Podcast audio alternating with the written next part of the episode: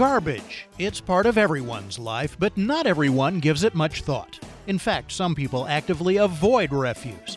But the truth is, trash is an industry, and we all take part in it. No one more than the men and women who make sure that all that garbage goes away. Sanitation crews clean up the streets and keep the trash at bay. And while the public may view dealing with trash as a less than desirable occupation, most workers apparently feel differently. I had assumed that sanitation workers generally did not like people to know what they did for a living. That's true of a few, but there were more people who were quite proud of their jobs, as they should be, and were happy for anyone to know what they did for a living. That's Robin Nagle, professor of anthropology at New York University and the anthropologist in residence for the New York Sanitation Department. It's an extension of our own lack of imagination that some people assume that since the job is difficult and has some aspects of it that we consider negative, that therefore people who have that job also think of it negatively. But that's not the case in most instances. Nagle is also author of Picking Up, a book dedicated to the inside story of sanitation workers. She says her devotion to the study of trash began at a young age. I was camping with my father in the Adirondacks, and behind our campsite was a dump where campers just left behind things that they were too lazy to take out with them, even though they had brought in all of those things. This was way deep in the wilderness.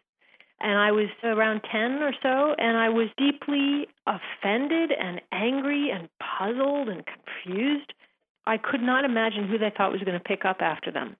That was the seed that grew into this project many, many years later. This project ultimately grew into Nagle working on a garbage truck to thoroughly research the position. She says that being on the job taught her just how tough it really is. I learned that some of my assumptions about the job were correct, but I didn't know how correct they were. For example, I knew the garbage was heavy, but I had no idea how heavy it feels on your body after you've been out picking up your share of 10 or 15 or in some districts 20 tons day after day after day. So I learned there are aches and parts of me that I didn't know were possible. I also learned that in the affluent neighborhoods of New York City, people throw away really, really good stuff that doesn't look like it in any way would qualify as garbage, but it's on the curb and it's going in the back of the truck. Which sort of made me sad. But with so much good stuff getting thrown out, can all of it really be considered garbage? Are there other ways to get rid of items you don't need without them going to the landfill? Sam Schick is an expert, and he says it is possible. One man's junk is another man's treasure.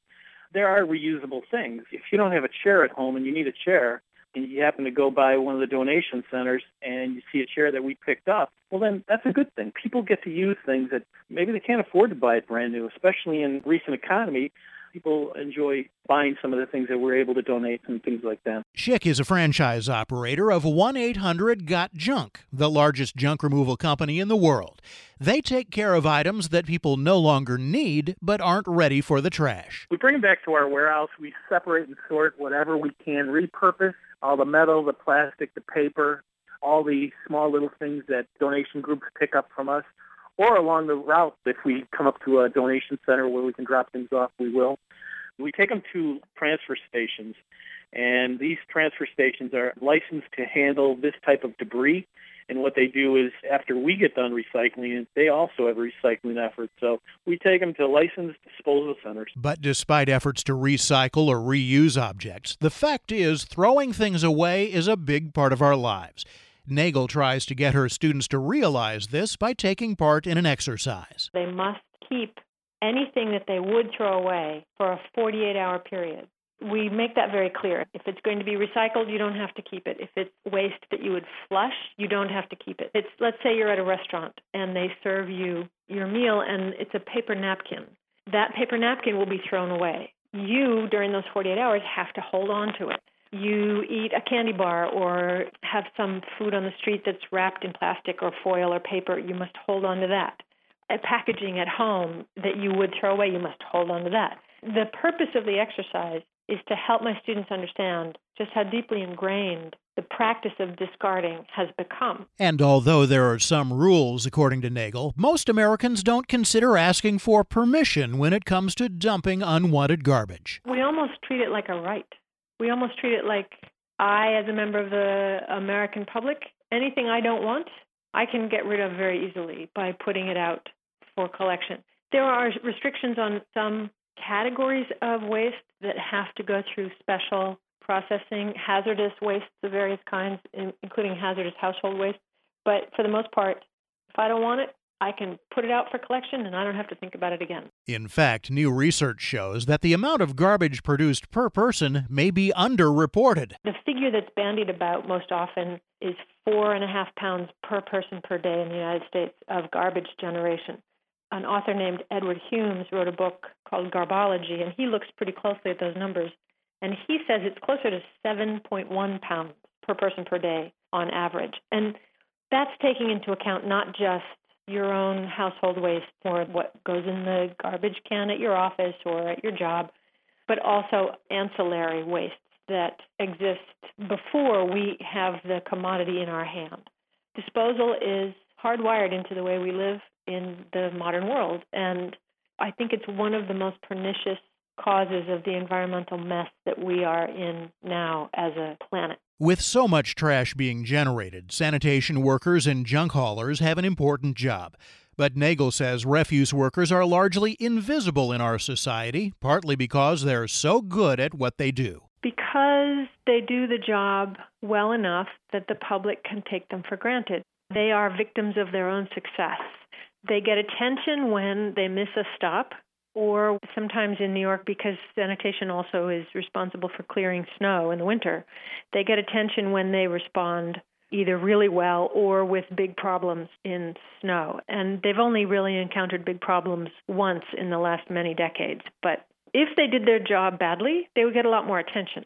It would be negative attention. But because they do the job well, it's one of the many systems that keeps a city running well that we get to overlook. We meaning just people living in cities that mostly work smoothly. But this invisibility comes at a cost. Sanitation workers have one of the most dangerous of all municipal jobs, more dangerous than even police and firemen.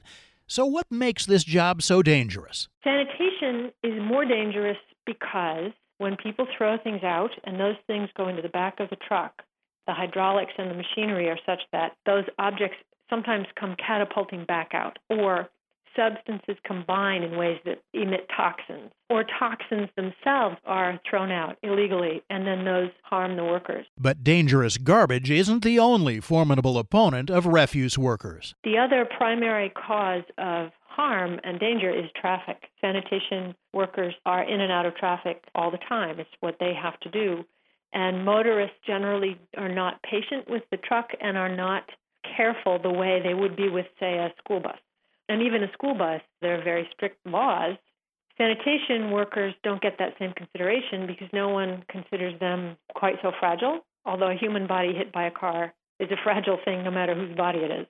And also because if you're behind one on the street, that's a nuisance to most motorists. So they tend to be a little less careful in moving around a truck. Despite that, the public doesn't view this job as dangerous. Nagle says there are a couple of reasons why. A gun is a tool that a police officer needs, and a firefighter is responding usually to an emergency of some kind, as police are also.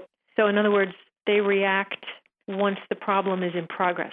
Sanitation workers are proactive. They step forward to prevent a crisis from happening. And their tools are trucks and gloves and brooms and shovels. There's nothing dramatic in most people's thinking to those tools. But since the job is so hazardous, what's being done to keep workers safe? In New York, the people in charge of the equipment are constantly trying to improve the safety of the vehicle. They are making the sight lines clearer and they're adding mirrors that show you more of what's going on around you. There is a modest campaign right now to get a law passed that would put the same restrictions on passing a collection truck as there are about passing school buses. I think that has a long way to go before it would be adopted, but some people have started to push for that. When you come on the job, part of your training is about how do you stay safe. There are all kinds of regulations imposed on the workers for their own safety, like when they must wear seatbelts and It's a law that they must wear these bright, reflective, neon yellow, green vests so that they are more visible in traffic. And all of that is to the good, and none of it is going to be foolproof. Schick says that he also makes sure his workers don't put themselves in dangerous situations. We're really cautious about making sure that our guys know that they're not going to get involved with lifting things that are too heavy for them. So whatever two guys can physically lift and put in the truck, that's what we take. It's brains over brawn type of method.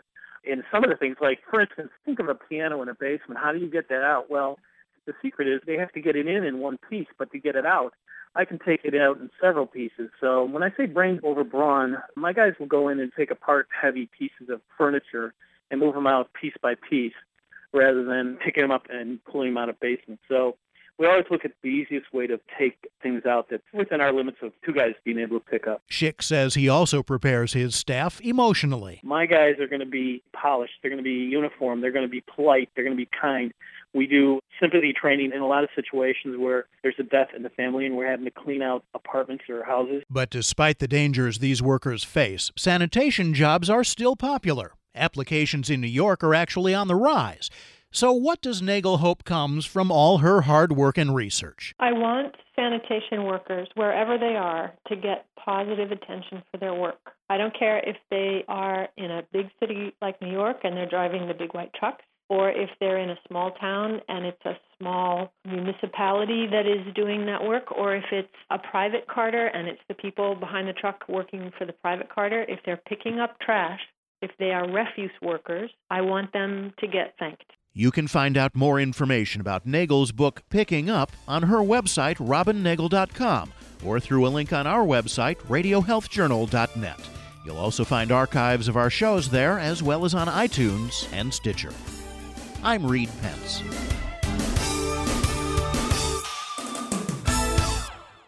Today, Geico's edition of Stuff Found in Your Car takes us under your driver's seat. Hi, I'm Penny. I used to think I was lucky, but then you dropped me down here. I get it, I'm only worth a cent. Not like the hundreds of dollars you could save when you switch your car insurance to Geico. That's money you could put in a bank or a wallet. Go ahead, call Geico. I'll be here on the floor. Geico. 15 minutes could save you 15% or more on car insurance. Visit geico.com today.